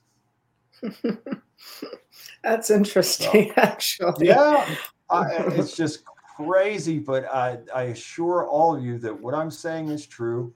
These things are mm-hmm. real, and I've had many experiences with so many different types of beings and entities throughout my lifetime, and it continues to this day. Um, I and I'm thankful that most of my uh, supernatural experiences these days are angelic, and I praise God for that. Um, I'm very thankful for that because sure coming out of the, the being delivered, we have to be very careful because if we go back to, and this is why I'm every bit as much a counselor and life coach as I am a spiritual warrior because after this is over with, not only do I have to do the things that I described to you ladies, I also have to sit down with the client or clients after that, and we have to put a game plan together for that person or person's life mm-hmm. in moving forward. And it is right. yeah, it doesn't always end there. Yes, you're right, Amelia. And sometimes people cannot get out of that fear-based, trauma-based way of thinking and living, and unfortunately, they open themselves up again, and it comes back, and it comes back more severely. So the repeat offenders. I, yeah, yeah, there's some that I've been true. back to three, four, and five times mm-hmm. because they couldn't get there. It was such a process to try and get there. Mm-hmm. Oh, we have to do. Oh, oh sorry. sorry. Go ahead, said we have to do a really quick station and sponsor ID, and I'm going to come back with a question. you know, my mouse always freezes right when you say that. It's like, are you kidding me? Seriously? Like, what is going on? Anyway, just give me one second. It never fails. okay, you are listening to The Outer Realm with Michelle DeRoche and Amelia Pisano coming to you live from the beautiful city of New Orleans on 107.7 and 105 101.3 FM. We're also streaming live on Roku right now. Tonight, we have returning guest and our friend, Reverend William Bean, and he is here discussing his latest book, Tales from an Exorcist. If you missed it, don't worry about it. You can stream or listen to our archives on the platform you normally use. A shout out and a thank you to the amazing people at Folgers Coffee right here, for fully sponsoring our show from day one. We love you and we thank you so much for your continued support and your faith in us. Also, a shout out and a huge thank you for our intro and outro to Dr. Snick, the sonic surgeon, Justin Snicker, award winning composer and musician. You can find his music on Amazon and Bandcamp, and you can find him on Facebook and Instagram, where he often posts clips of his music. So go check him out. And with that said, you know what's coming next, right? If you're watching us on YouTube or you're watching us on Facebook Live, make sure to give our group page a like. Follow us. We keep our archives there as well. Check out what's happening, what's new, and sometimes you'll even find a funny there. But please, if you're on YouTube, hit subscribe. Thank you. yes. Okay. So thank you, Amelia. No, um, that was a you. mouthful. That's why it's written down. um, question. Of course, um, with filming. You know, I've, I've, I've done it for 20 years and you learn pretty quick that you have no creative control. Yeah. So they bring you on for different reasons that they would have brought me on as I'm not, I'm not trying to, you know, perform an exorcism or deliverance on anybody on the spot. You're brought in to do this. Things are getting heated. You're maybe at a pinnacle or maybe just close to accomplishing something and they say, cut Mm. What do you do? Yeah, it's uh, and and I get mad at myself. I've been in that situation one time. I wrote about it in the book, right. and and how can I say this? Uh, it was a very difficult experience. However, yeah. And, and, a close yeah. friend of mine uh, got me involved in that project. And, and what really got me involved was him contacting me and saying, Look, this lady really needs help. She's got some serious yeah. issues. And so that's what attracted me to the project is wanting to help her but yes. the process oh dear god you know I, in all the other shoots that i've done over the years it was i was so blessed to be able to go either they would come to me uh, and we would go to a hotel or someplace and do the shoot or a bed and breakfast or something like that or i would go they would fly me out to the location whatever it may be go in there do one take one take you know and and it's done it's over with but mm-hmm. in this situation, oh my goodness, I think I was there. Was it five days, four nights, or something? I, I was there crazy, almost the, the whole week, and, and, that was very difficult for me because wow. I don't work that way. That's exhausting. And, um, and then waiting as much as two to three hours in between filming scenes. Um, it was maddening for me because again, I'm focused on wanting to help this lady, and uh, they wouldn't even let us communicate with each other. I never met or communicated with her until the uh, last night of the shoot, which took place in a church, and um, I oh, performed oh, no. the spiritual deliverance, and that lady had some system. I mean, to the point to where she was ready to commit suicide. She had some oh, serious demonic strongholds and oppression, which was she wasn't far from a full possession, but I would say that she was demonically oppressed, not po- Yeah, because you're pos- oppressed for years. Like, Yeah. like some people do it their whole lives, right? I mean, Yes, yes, yeah. I'm glad that you said that because a lot of people don't understand it because of that whole Hollywood thing. Oh, they're possessed. They've been Mhm. possessed for years. It's like, no, it doesn't work like that. No, They don't No, understand that. I'm glad you said that, Michelle. and it was so difficult for me. But the end result, in knowing that God ultimately wor- worked through me to free her, was the greatest thing in the world. And she's doing very well now, and I praise God for that. But Oh, the steps leading up to that was absolute madness and it was um again i'm trying to be gentle with what i'm saying here uh, it was something that i wouldn't put myself in again i would not be in that same it just doesn't work it's No, if you're it's- if it's You an have to go back interference. to help, right? Yeah uh, yes but there's nothing Okay. against a production it just goes back to the TV thing. Like it's not a. right, yeah. it's, it's so- Okay. Uh, but to try and do something like this for real with Mm-hmm. TV cameras rolling and production crew and all that, it's just it's it doesn't work. It's not possible. You can't Mm.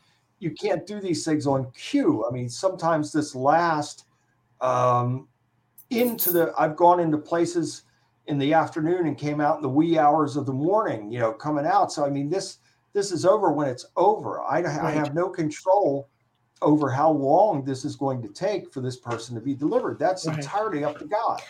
Uh, That's that's spiritual energy work. Um, you can't be sorry. You, that's why I keep muting my mic because the dog's moaning every time he Oh. turns over. He's That's what I'm 15. He's gonna be 15.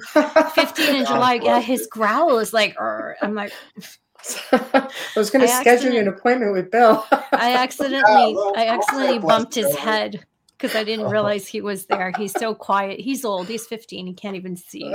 Like, but anyways, um, oh my gosh, now I forgot what I was gonna say. For Well, you were talking about the process. No, you were talking about the process of how it oh went. and yeah, it was thank you, thank you. Yeah, you can't do work and then be stopped in the middle of it and and say, okay, you got to come back in a couple of hours. It's like, wait a minute, like this person's life is at stake here. Mhm. This is This- real. Yeah, I mean, you're you not going to now stop a cop you're- from freeing a hostage. So why would they stop you from? This is crazy. Yeah, and sorry. so it got a little. Michelle's right in what she said. It got a little heated. yeah, And Of this, course. their production have uh, skills to meet. They're doing their job. I understand that. That's right. But you've now called me in to provide a service for this woman, and, and you can't come in while I'm in the middle of performing this service and oh here we are we're going to talk loud and we're going to cuss and we're going to break everything down no that's not going to work it She didn't work Say hi to Bill. and so we Hi. Dana. She said you helped hi? her. She wanted to say hi Oh. to you. Hi, Dana. Yes, God bless her. Dana's a wonderful woman. But I, Yeah. wa- I was very not going to come in, and now I'm sincerely trying to help this person to be free, and then you're just going to walk in, and all of a sudden, all these foul words, and you're breaking down everything, and it's uh, business as usual. No, I asked them to leave and to get out, and uh, so it got a little heated there, and I'm sorry for that, and I. Um, I have no hard feelings against anybody, and um, hmm it just is No, what it's it just is. and It went the way that it went, but uh, It's just not something that I- can be filmed. Yeah, I wanted to bring it up because of the fact that no, people look at television and they assume like, oh boy, that was quick and it's that easy. You know, I've had I've spent a lot of years just rectifying people as to what it is. Oh, I saw you doing this or talking about this. It's like, okay, you know. so the fact that you're doing this and, and other people are in your same situation, um, it, it's not just something that happens with a click of your fingers. Like you still had to go back and spend a lengthy amount of time trying to help this individual. It's not just what you see absolutely. on television. Okay, yeah. It's just really important to specify words. that because, yes. You, you don't say a couple of words and it's over with. And as a matter of fact, how can I say this gently? Um, I was Okay, it's just was- us. Still gently. I was asked I was asked to say a couple of words and no, that'll be it, and we'll just wrap it up and that's it. I said, Are you yeah. serious? You're, you're not seriously Yeah. saying that to me, right? Um, so Yeah. yeah. yeah, it was. It's your let's just say- reputation.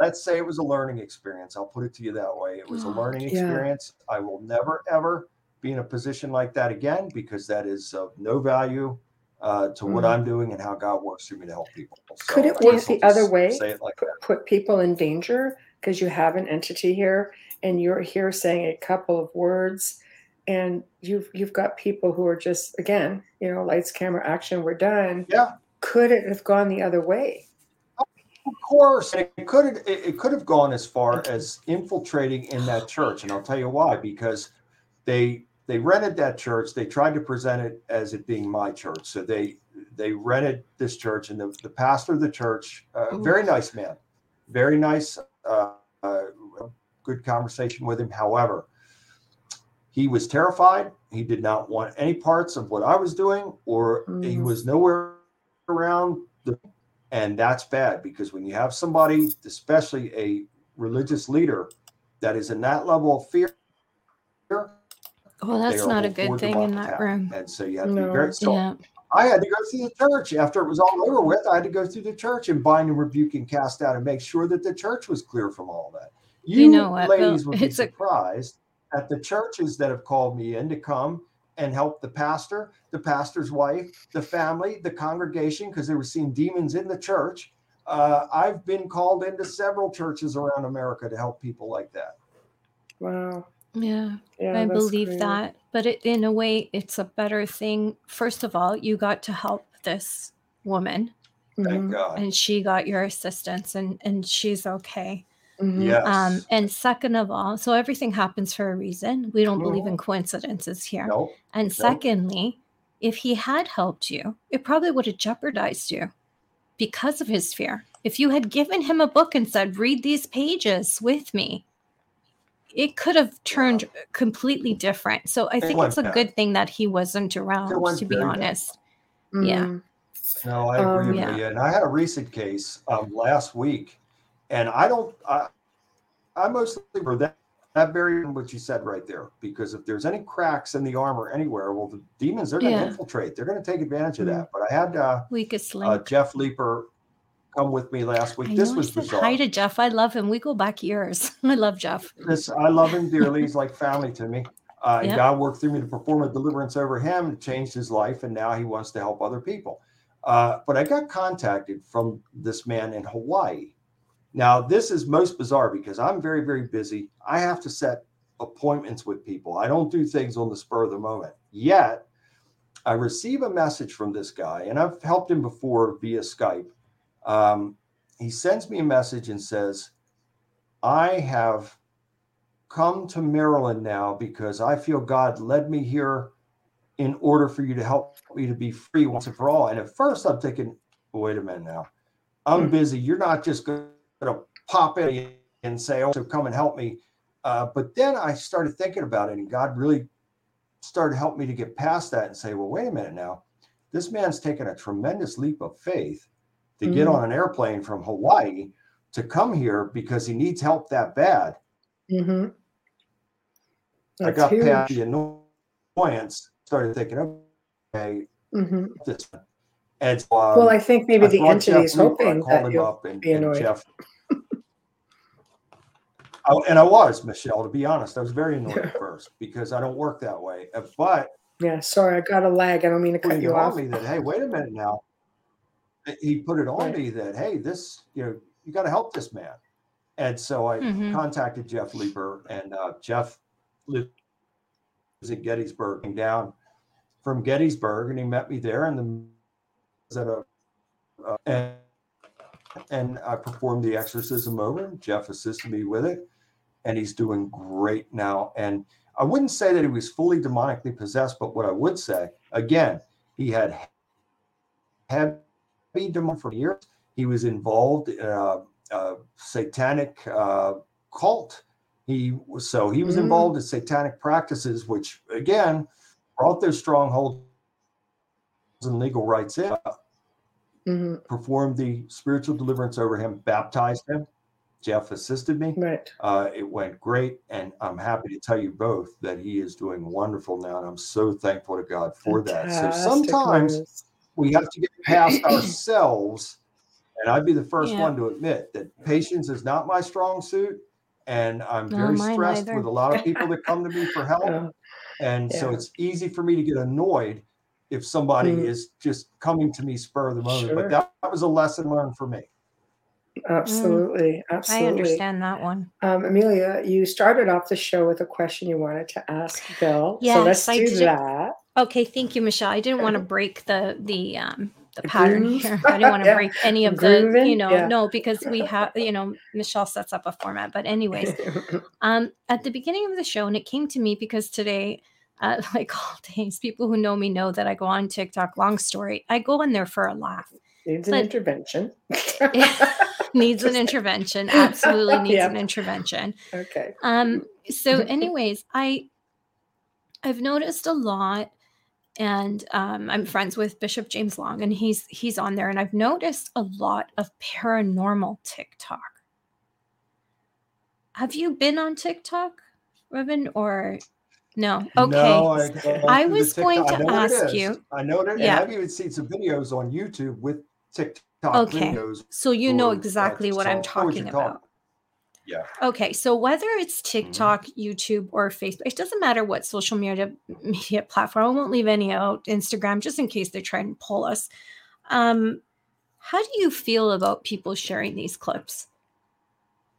do you do you think it's well, you can be patient and take a deep breath because that's how I am when I when I I look at these. Um, I'm dangerous. grateful for people who go on there who are in this field and um, show them and, and give their honest opinions on them. I'm grateful for that. But I feel like you know like anything there's good and bad to everything. And and it could create a, a demon or an angel out of oh, this. use the pun is that what open a door.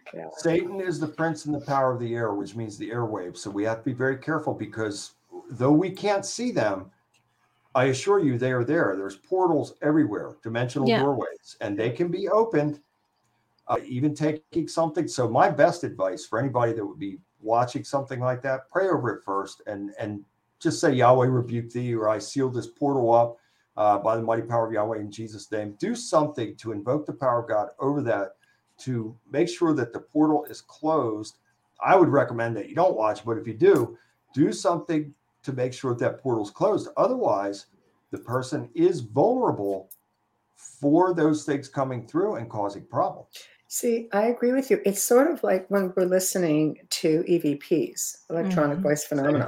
You have to be careful to not let that bleed out into the atmosphere. Like I have a lot, I have like probably, oh, I've got 100, 200 hours of growly stuff just because that's what yeah. I spent two decades doing. And you can't put that out to the atmosphere. Mm-hmm. I mean, you mm-hmm. take a really big chance that you're not just literally opening a door on the spot. A lot of researchers will just be really careful with things like that. Use headphones. Um, you know, they won't even use. They won't even go digital. A lot of them. Yeah, you yeah, know? it's dangerous. It really is, and, and especially nowadays. And I'll tell you why. Because there are such as and HAARP that are designed, uh, CERN especially, they're designed that in my opinion, is the most dangerous weapon on planet Earth that we know of. Um, mm. It's designed to open these portals and doorways. And so you mm. don't know what's on the other side of that and what's just waiting and hiding and lurking there, waiting to come through.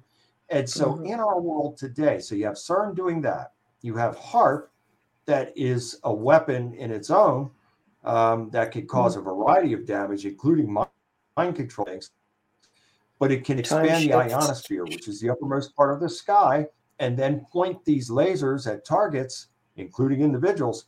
And so you, when you have that type of technology present, which I believe is fallen angel technology, by the way, when you have that type of technology present, mm. then anything is possible. And pretty much anything that you can imagine in your mind is possible. I agree with you.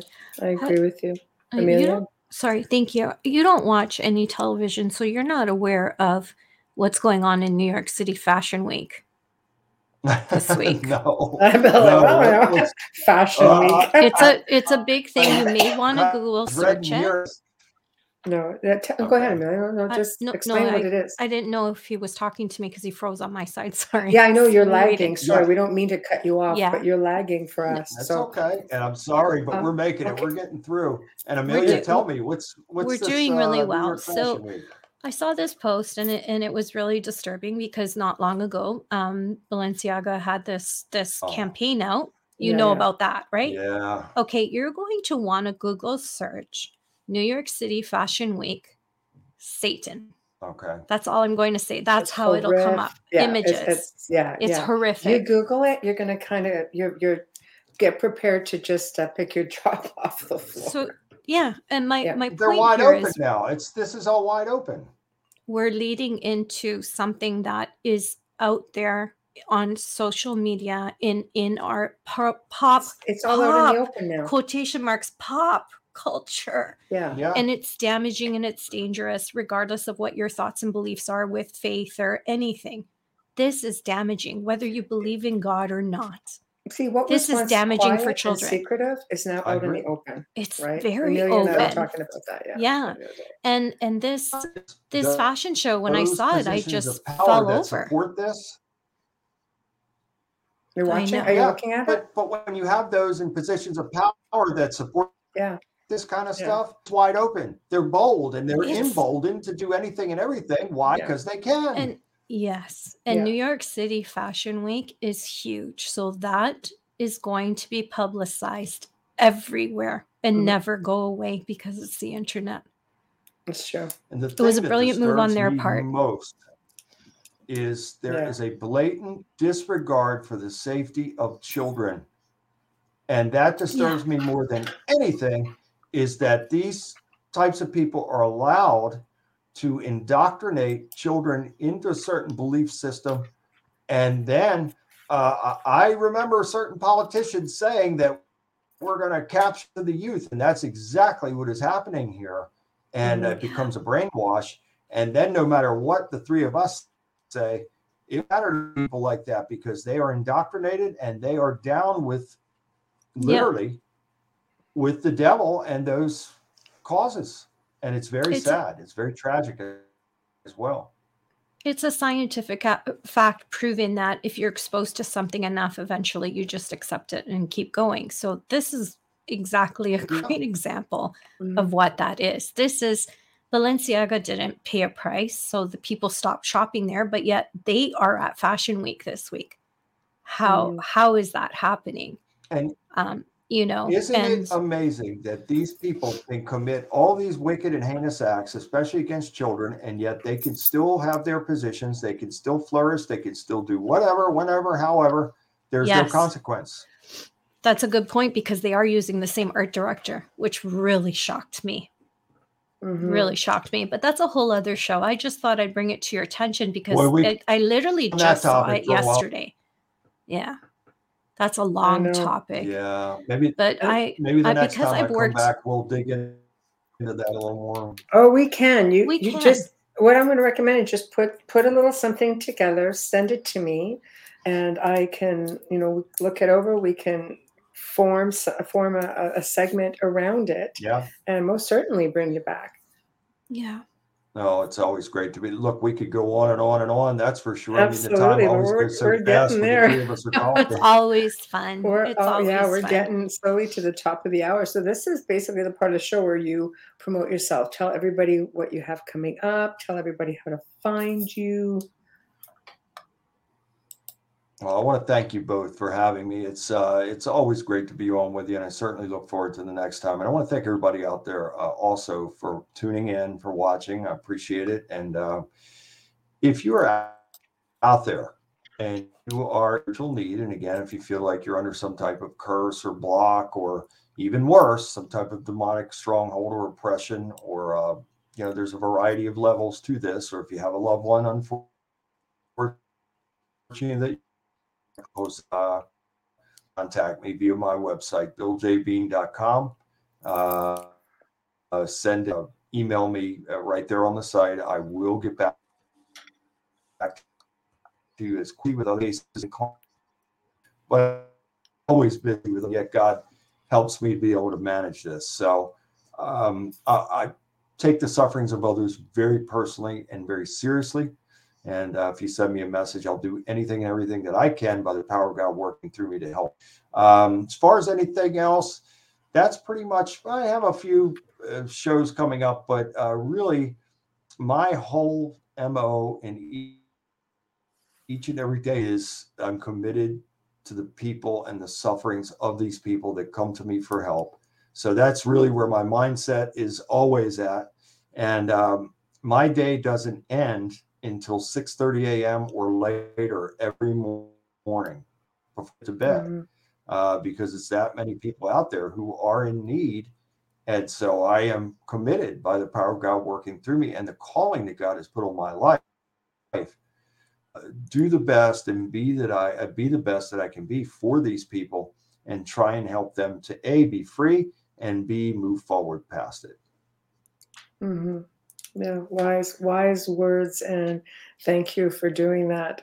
Um, it's people sometimes don't realize exactly what's happening to them until it's too late. I wanted to touch on one more thing I did not want to forget because Becca made a comment earlier, and I, I meant to to um, put it out there about how many times she, because Amelia and I've encountered this. I, I mean, for years I've, I've heard stories of this where they try to get their own church to come in and help them. and they just don't. Sorry. I went through the same. Was that right? Priest yeah. wouldn't wouldn't pass the foyer. He threw the holy water from the front door. Exactly. I'm in trouble. yeah. I'm in trouble and, if you're not this walking goes in back house. to what you were saying. This goes back to what yeah. you were saying about um, a man, a holy man, being fearful. It goes back yes. to the Bible, the seven sons of Sceva. If you are not going worth the only way it can be is to be in complete faith and have no fear. You just can't. Um, otherwise, you're subject to some bad things happening. And boy, I've heard stories of mm, uh, people yeah. being attacked over the years mm-hmm. that were trying to, you know, help others. And I've had people uh, offer me money to uh, train them and no, I, I'm unless it's a calling from God, I am mm-hmm. not going to put a person in that position because once you walk through that door, you're not walking back out. So no, and it's, it's a mindset a thing. It's a mindset yeah. thing as well. You have to have your faith, and whatever that may be, you have to have a, your mindset has to be right.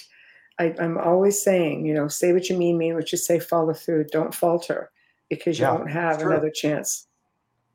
Absolutely correct. And, you know, unfortunately, there are people out there that see these things on TV and then they'll send messages. Oh, I can do what you do. I want to do train me all that. And I say, look, it, I'm sorry, it doesn't work that way. Mm-hmm. And life's I, not a TV show. Away and I and I turn them away for their safety. They just have no idea the level of danger that is involved in this mm-hmm. and the mm-hmm. ramifications as well. So, uh, for the most part, unless it's somebody that comes to me that I feel God has put on me that this is an anointed person mm-hmm. chosen by God to do this, otherwise, right. forget it. No way. No, I, I think people, because they're so, you know, it's so glamorized on television that they don't understand it. And once you witness it because I don't understand the attachment to it. And Michelle says it's interesting, their curiosity. I don't get it because I've mm-hmm. lived it my whole life. I don't understand it. I don't think that anyone in this field that does well and helps a lot of people want to be in this field. That's right. all I'm going to say. But none of us want to be here. We put we put our own families at risk every time we come forward to help someone. That's and it's scary. Right yeah it's scary and there's a lot of preparation right. in that so mm-hmm. and people don't understand that there's again you hit no. the nail on the head there's a lot this it's just well, not oh i show up and i say a few words and presto you know it's done it's over with yeah. no doesn't, doesn't work that well, way it's it's and, glamorized um, on television right i mean everybody wants to be yeah. the winchesters we're not the winchesters no, no, I, no. I don't have the shove I wish right. I did have the car, but I don't. well, that's why I, I you know, a lot of things away because I, I can't be that. I can't be an entertainer. Mm-hmm. 100%. 100%. You just, you know, I think television, um, for me, media for me has always been an avenue of people finding me, and that's what I've spent 20 years doing. I mean, Amelia and I are still doing it. You know, like mm-hmm. it, it, it, this is oh the way. God, four years. This now. is the way to reach people. Is what we're doing. Let's face it. I think now with paranormal television, there's so much of it. And, yeah. and I do think people get themselves in a lot of trouble. Um, Stevie makes a really good uh, point here. I mean, you yeah. want to get that quick? Sure, thank you. Um, sure. Stevie says, often think of some foolish investigators yelling at uh, at the evil entities, have no idea what they are doing, and start something they can't finish and run screaming, making things worse. If I could add true. to that, leaving the families to deal with that as well. Well, that's Correct. the problem. As a lot of people, I think, with social media and, and internet, um, you know, they, they have groups and uh, kudos to everybody who's out there and wants to, you know, help people and, and, and, people who want to research. Some people are better left to research uh, more yeah. than anything else than getting in there and helping people because, you know, you if you're emulating what you're seeing and you're not really learning or or trying yeah. to get knowledge about your craft, so to speak, um, you're leaving that family and potentially yourself and those who are with you in a lot worse situation. Or just mm-hmm. go to the amazing, you know, just all these public places that are fun, you know, to to to research. And there's just a lot that we're all still learning. You know, I've been in this for for like I said, a couple of decades. I learn something new every single day. Yeah. Mm-hmm. I never That's pretend true. to know everything. I learn every day from yeah. Michelle because I didn't start in this. I started in crime, and I work with a lot of missing children and um, cold yeah. case murders. So I feel like, hello, Cece. I feel yeah. like um, uh, that that study of serial killers and murderers and mm. abductors and sex trafficking sort of it all ties the road for me to understand the demonic side a little bit and prepped it, it me for that. the demonic yeah, side. But I learn every in. day. I learn every day from Michelle as well. So I'm well, grateful for that. Team and God brought you together uh, you. to love each other, help each other, and learn. And you're doing just that. And I, I say this all the time on my little show: is that um, knowledge is power, and power perceived is power achieved. And my mind is a sponge to learn something new every day. I'm committed yes. to learning. Those who think yes. they know it all, they're doing a disservice to themselves because we don't know that's it right. all. And the journey ends when you stop learning, right? Yeah, but, right. That's right. Absolutely right. Well, thank wow, you. Wow, what a dialogue. We could continue for another four to five hours. Easy. And, and, we shall, just not tonight. yeah, part two. I know. I just got my voice back in the last couple of days. I'd like to keep she it. Needs some oh, no. She's not resting. She's been sick for a couple weeks. Oh my God! gonna, yes. I'm going to pray for you. I'm going to. I pray for both of you all the time anyway, but I'll Thank be praying you. for you. Uh, Thank you. We end the show, and matter of fact, let's end it with a prayer. Father, I thank you and praise you for this blessed and appointed time. And I thank you and praise you for this wonderful time spent tonight um, with me. And please bless Michelle and help her to um, overcome whatever sickness or whatever's happened that has uh, compromised her voice. I ask that you please bless um, completely. And I ask uh, the same for Amelia with whatever she may be needing. I ask that you continue to bless them with an abundance of love, peace, joy, good health. And I pray that for everybody that is uh, also viewing this as well. Please bless them and help them with whatever it is that they may be needing. We thank you and praise you for everything, Father, for in Jesus' name. Thank you. Amen. Thank you thank very you. much. So I may it be so. That. Thank you. Thank you. And, much love and, and God bless you, ladies, and your families. And you. Thank you. Thank you. I'll be in touch. And we will talk again soon. Please. Yes, okay. let's do yes, that. We'll I look forward to date. it. All right. Thanks. well, we've come to uh, the end of another fantastic show. Oh my gosh. Uh, everybody's Kevin's chiming in. Thank you, thank you, thank you. Kevin's awake. I know. Yeah, what are you doing awake, Hi, Kevin, Kevin? Honestly. Yeah. so, but anyway, thank you very much for everybody tuning in. You just make that show, you know, our show that much better. Um, if you are wherever you're listening, whether it be you know Facebook, whether it be YouTube, uh, wherever the case may be, Roku, subscribe, like, follow. We appreciate you so much. Big thank you to uh, Reverend uh, Bill Bean. He's just always such a delight. He's been on the show at least, you know, this I don't know, probably the fourth time. Oh, I was gonna say, we, yeah. you know, we really, we really love him. So we'll definitely bring him back. Also, big thank you to Folgers Coffee for sponsoring tonight's show. Big thank you to Dr. Snick, Justin Snicker. Big thank you to Steve McGinnis. Thank you, thank you. Uh, tomorrow night, we welcome for the very first time Heather L. Arnold and she's going to be discussing her continued research and her subtract uh, called The Island of the Giants, The Lost Race of Giants of Aruba, Bonaire, and uh, Curacao, Curacao. I hope I said that right. Uh, probably not. I probably butchered it, but you'll have to tune in to find out. So until then, we wish you guys a really good night and thank you all for tuning in. We appreciate you all very much. Thank you and good night.